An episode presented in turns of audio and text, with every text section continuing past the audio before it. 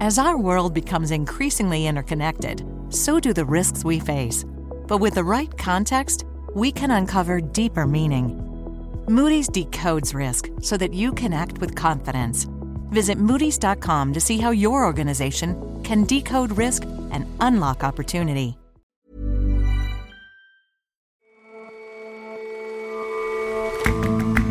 Hello and welcome to The Intelligence from The Economist. I'm Jason Palmer. And I'm Ora Ogunbiyi. Every weekday, we provide a fresh perspective on the events shaping your world. The car industry, as we keep talking about, is changing. Not only what kinds of cars are being made, but which countries are making them. So, what does that mean for the biggest car firm in the world and the country that defines itself as a car maker? And is it coming home? Is it? England is rallying around the Lionesses as they head to the World Cup final. Could the team's successes encourage more girls to take up and keep up the sport?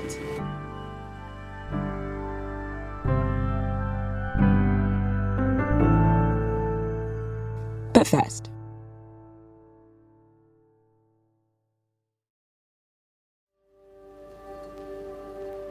Recently, I visited the Atacama Desert in northern Chile. Ana Lankes is The Economist's Latin America correspondent. And the landscape there is really striking. When you land in Calama Airport, it looks a bit like Mars. The sand is quite reddish. And then we drove two hours across the desert to get to salt flats that contain lithium, which is the ore for the soft light metal used to make high capacity batteries. And as you get closer to the salt flats, the earth becomes pockmarked with white crystals and it starts to look like the surface of the moon. And I was there to visit a lithium plant run by a Chilean company called SQM. I met with the head of operations at the plant, who's named Claudio Adones. SQM. Estamos actualmente en la planta de producción de litio más grande del mundo, la cual está ubicada en el desierto de He told me the plant I was in was the biggest in the world. SQM pumps up mineral rich brine out of those salt flats.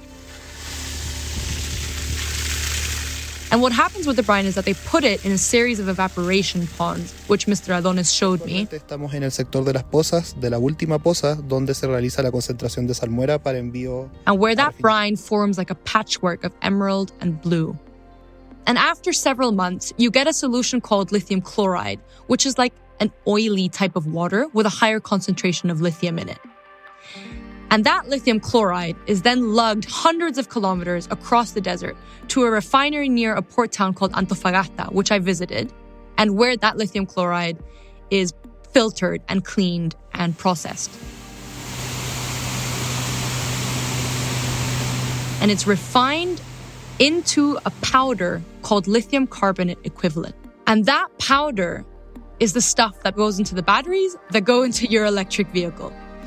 So the Atacama Desert is the start of this long supply chain. And it's becoming more and more important because the global electric vehicle fleet is set to grow at least tenfold by 2030. But lithium isn't the only raw material that Latin America exports.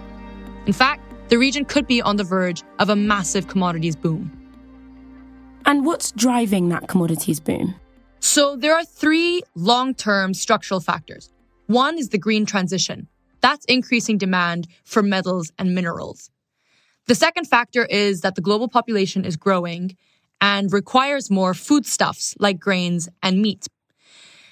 Third, geopolitical tensions between China and the US are prompting some investors to look for neutral regions. And Latin American countries fit the bill particularly well. And why is that? Why are they so well positioned to fill in this gap? So let's start with resources. Latin America has lots of deposits of critical minerals and metals. So just Chile and Peru have 30% of the world's exploitable reserves of copper. And Latin America also has almost 60% of known lithium in the world. Bolivia has tin, Brazil has graphite and other battery metals.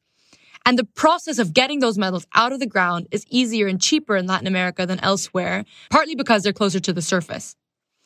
The region is also the world's largest net food exporter. It has huge tracts of farmland and a relatively small population. So Latin America already provides 60% of the world's traded soya beans and more than 30% of the global supply of maize, beef, poultry, and sugar. Exports are expected to keep rising to meet growing demand. And now let's talk a bit more about this geopolitical element. Tell me about that. Many companies are near shoring. That means that they're moving supply chains closer to the centers of demand like the US or Europe because of increasing rivalry with China. So the decoupling between the superpowers, the US and China, might benefit countries that are closer to the centers of demand and that are also relatively peaceful and neutral. And second, there was a lot of money invested in China that now investors are thinking about putting in other countries. And the third factor is that Russia's invasion of Ukraine has also led particularly European countries, to think about diversifying their supply chains. All of that is making Latin America an increasingly attractive place to invest. US policy is also helping. So, for example, the Inflation Reduction Act, one of President Joe Biden's big legislative programs, mandates that from 2027, 80% of the market value of critical minerals used to make electric vehicle batteries must be extracted or processed in the United States or one of the countries with which the United States has a free trade agreement. Chile, Peru, and Mexico have free trade agreements with the US. Okay, so lots of natural resources, spaces to grow food, and pretty favorable geopolitics. It sounds like there's a reason for some optimism here. So, yes, there are a lot of things going for Latin America, but Latin America is also going to need to do the right things to attract this investment and to make all of this actually work. And the biggest issue is money. So last year, more money was spent in the region than in any other region on exploring for a basket of eight of the main green transition metals.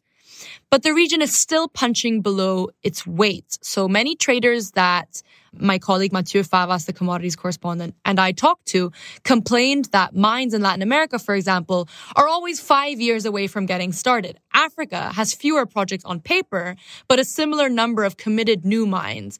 There are other issues as well climate change is actually one of them. And how is that? On the one hand, climate issues can cause problems like floods. So earlier this year, floods caused huge copper mines to close in Chile and Peru. But on the other hand, these projects can also harm the local environment, and that's making people increasingly angry. So I spoke to Sonia Ramos of Ayllus Sin Fronteras, an NGO in San Pedro de Atacama, which is the village I visited. And she's really worried about lithium mining affecting water supplies in her community. And these kinds of concerns are leading to increasing protests by local indigenous communities and also environmental activists. Operations at a Peruvian copper mine that produces 2% of global supply were halted in February, for example, by protests. That means that the permitting process is getting longer to get the kind of regulatory approval from environmental agencies to build these mines What's also scaring investors right now is that in the past few years, a wave of nationalist and left wing governments has come to power in Latin America. And many of these governments want the state to have a bigger role in the mining industry. So, for example, in April of this year, President Gabriel Boric of Chile announced a lithium strategy, which suggested that the government would have majority control of any future lithium mining operations in Mexico, President Andres Manuel Lopez Obrador also recently announced plans to nationalize the lithium industry. So both things, the fact that it's getting harder to get permits, and then the fact that once you have those permits, the rules of the game might change, is kind of scaring investors. And legal certainty is really important because capital invested in new mines is recouped only years into projects. So once the Latin American countries tackle these issues, then they should be reaping some big rewards, right? So yes, they will be reaping rewards, but there are also major risks that come with a sudden influx of riches. One is that when you're a major commodities exporter, that can make your domestic currency appreciate and it can make non-commodity exports less competitive. And it can make your economy very dependent on extractive industries, which can be volatile because demand can change. The second problem is suddenly a lot of countries are going to get a lot of money. And in Latin America, there aren't that many countries that have the institutions in place to invest this money really well, like sophisticated sovereign wealth funds, for example. And can anything be done about that? So, in terms of the first problem, yes, central banks can try to keep currencies from getting too valuable too fast. Exporters can also hedge against price fluctuations by buying futures and options on derivatives markets to deal with the fact that commodities prices can be very volatile.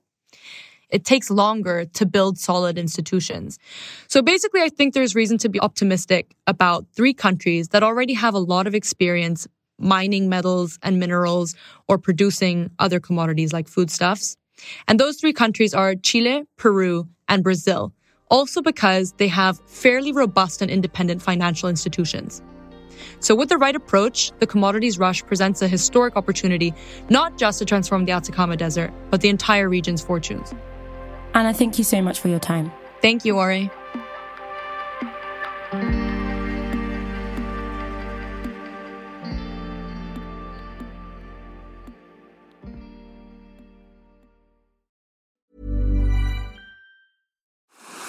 What's next in innovation? That's not the right question. It's where. Puerto Rico is more than just a tropical paradise, it's an innovations paradise where startups and global players coexist in a vast and vibrant ecosystem where talent runs deep, highly skilled, and bilingual. Plus, Puerto Rico has the most competitive tax incentives in the U.S. If you believe your business can go anywhere, this is the place to bring it. Find out more at investpr.org/economist.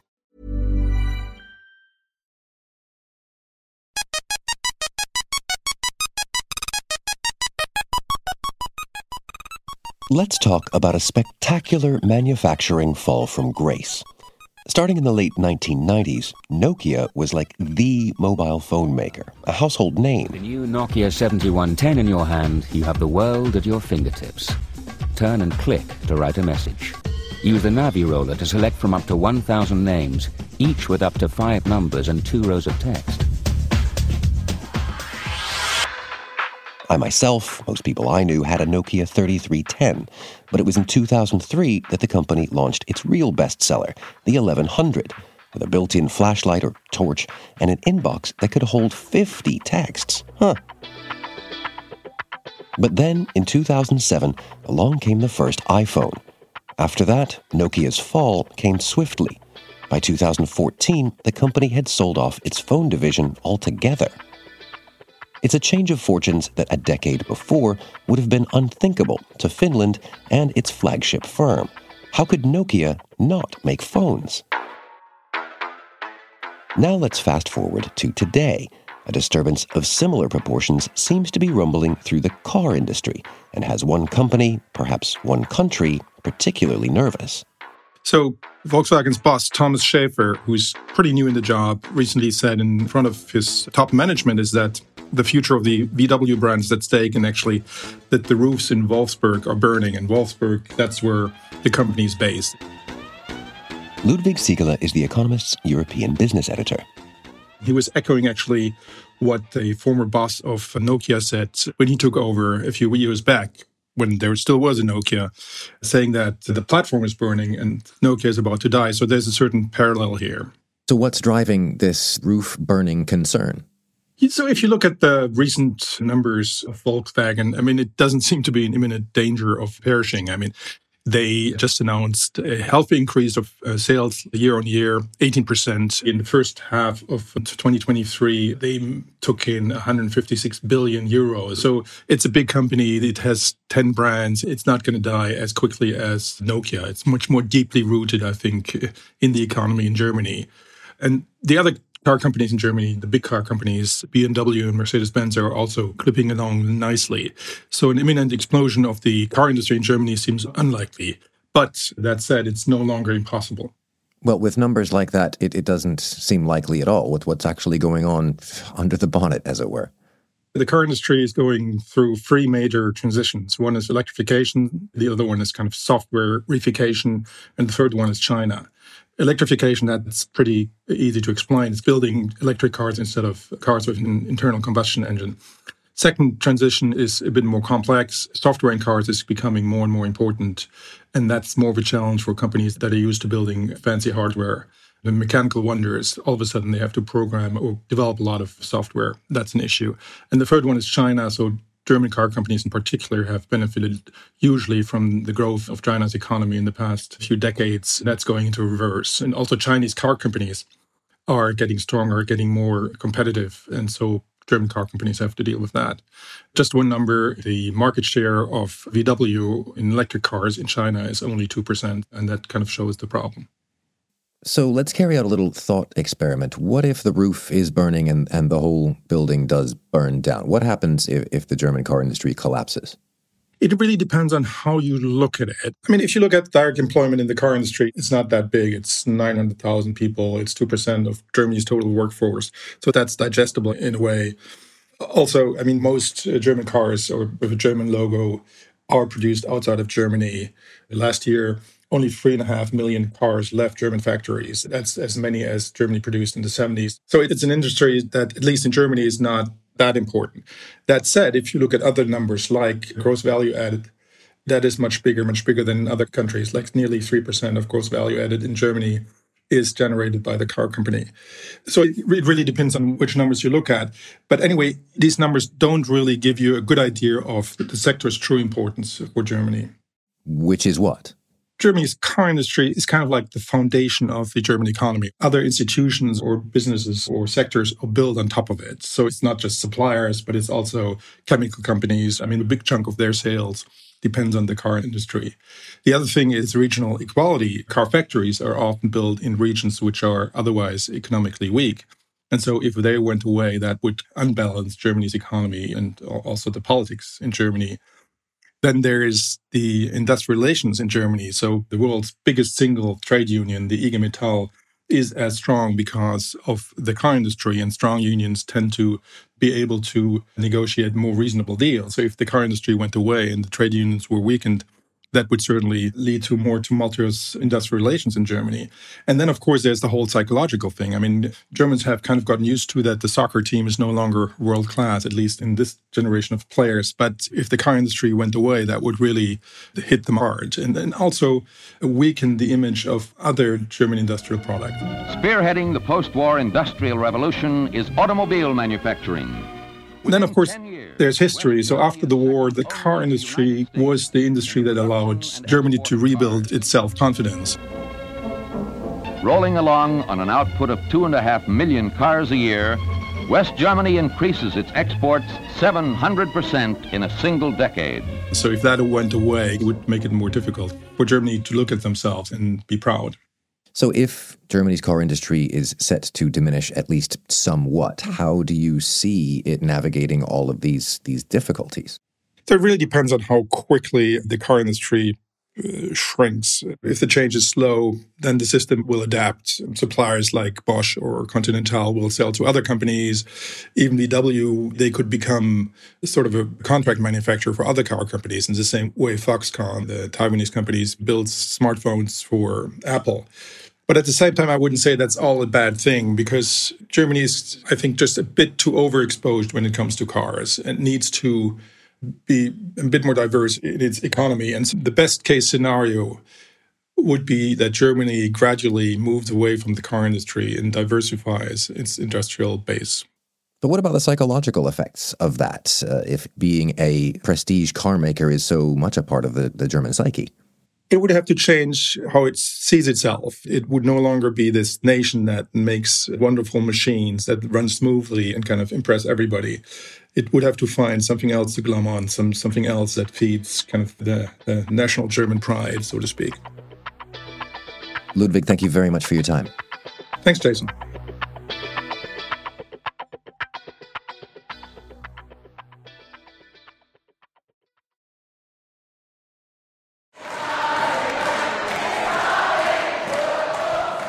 Yesterday, the Lionesses, England's female national football team, took on Australia in the World Cup semi final.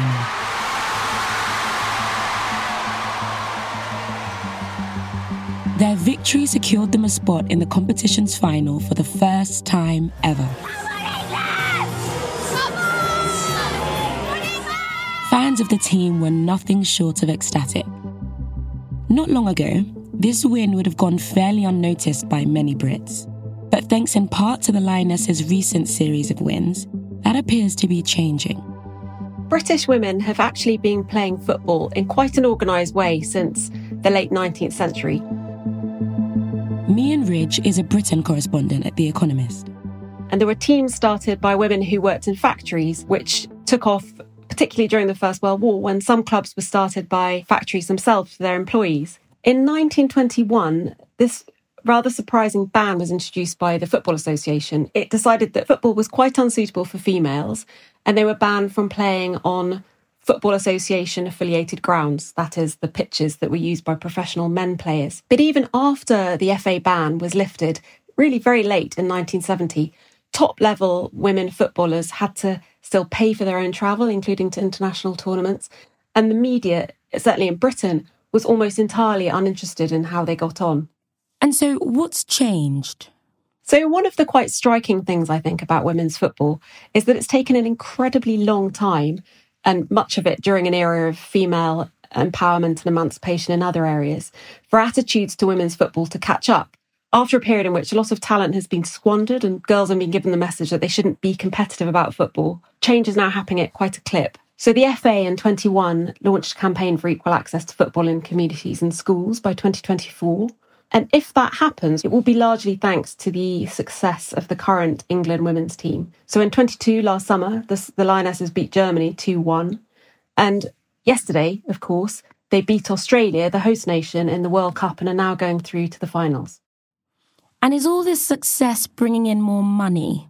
Well, there's been quite a dramatic and sharp rise in viewing figures for Women's Super League games. The Women's Super League was started in 2011. It only became fully professional in 2017. But the success of the Lionesses will certainly result in more investment for those competitive women's leagues and also non professional leagues around the country. There's clearly now money to be made from women's football. At the grassroots, there have been signs of growth for quite a long time. So, more women want to become coaches, more teams and clubs are being established in villages and towns and cities. But the most important part, probably, of the Lioness's success is that it will encourage more girls to play and join these clubs and teams. And this is evident in the playground and in primary school teams, for example. The number of primary schools with girls or mixed teams has risen by 10 percentage points since last summer. Outside school clubs have multiplied too, but there's still a lot more to be done. Such as what? Well, basically, investment. There needs to be clubs for girls of every age who want to play football, just as there are for men. But I think there are two areas that the government should focus on particularly. The first is keeping girls playing through puberty and into adulthood.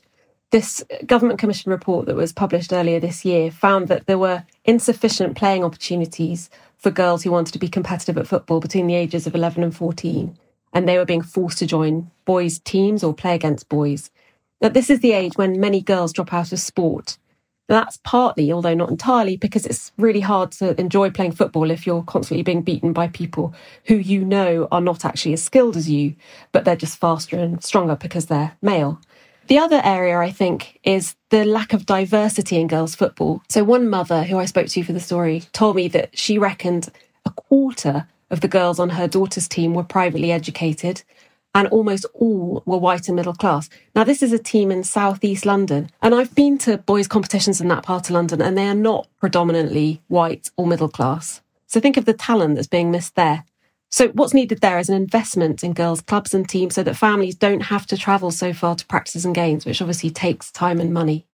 And how can we make sure that girls don't give up on football so young? So, female sports like football, which are competitive and physical, need their own single sex teams. Last year, the government, which obviously wants in on England's women's football glory, introduced this kite marks type scheme for schools that offer equal sporting chances for boys and girls. That's a start. But if women's football in England is to really take off, grassroots football is essential. It's very common to hear boys, especially little boys, saying they want to be professional footballers. What they're saying there when they express that ambition is, I want to excel at this game. I want to be really phenomenally competitive about it. And it's unusual to hear girls saying that. It would be really wonderful if more girls said this about football. I think that in time they probably will. Mian, thank you so much for coming on the show, and good luck to the Lionesses. Thanks so much, Ori.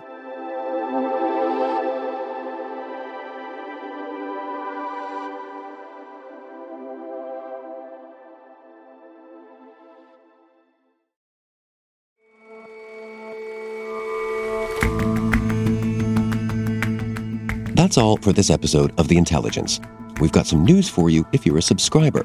The Economist's app now has a dedicated tab for this show and for all of our podcasts.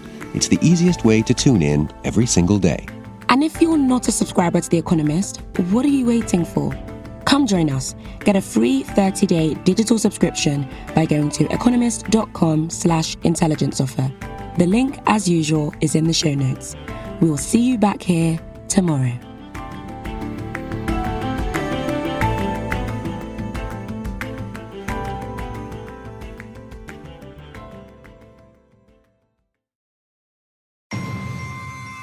The world is unpredictable, but it's also understandable. Economist Education offers a six week online course on international relations. Designed by The Economist editors and invited experts, it gives you the knowledge and insight to navigate the rapidly changing worlds of geopolitics, business, and technology. And as a listener, enjoy a 15% discount with the code POLITICS. So sign up now at economist.com forward slash international relations.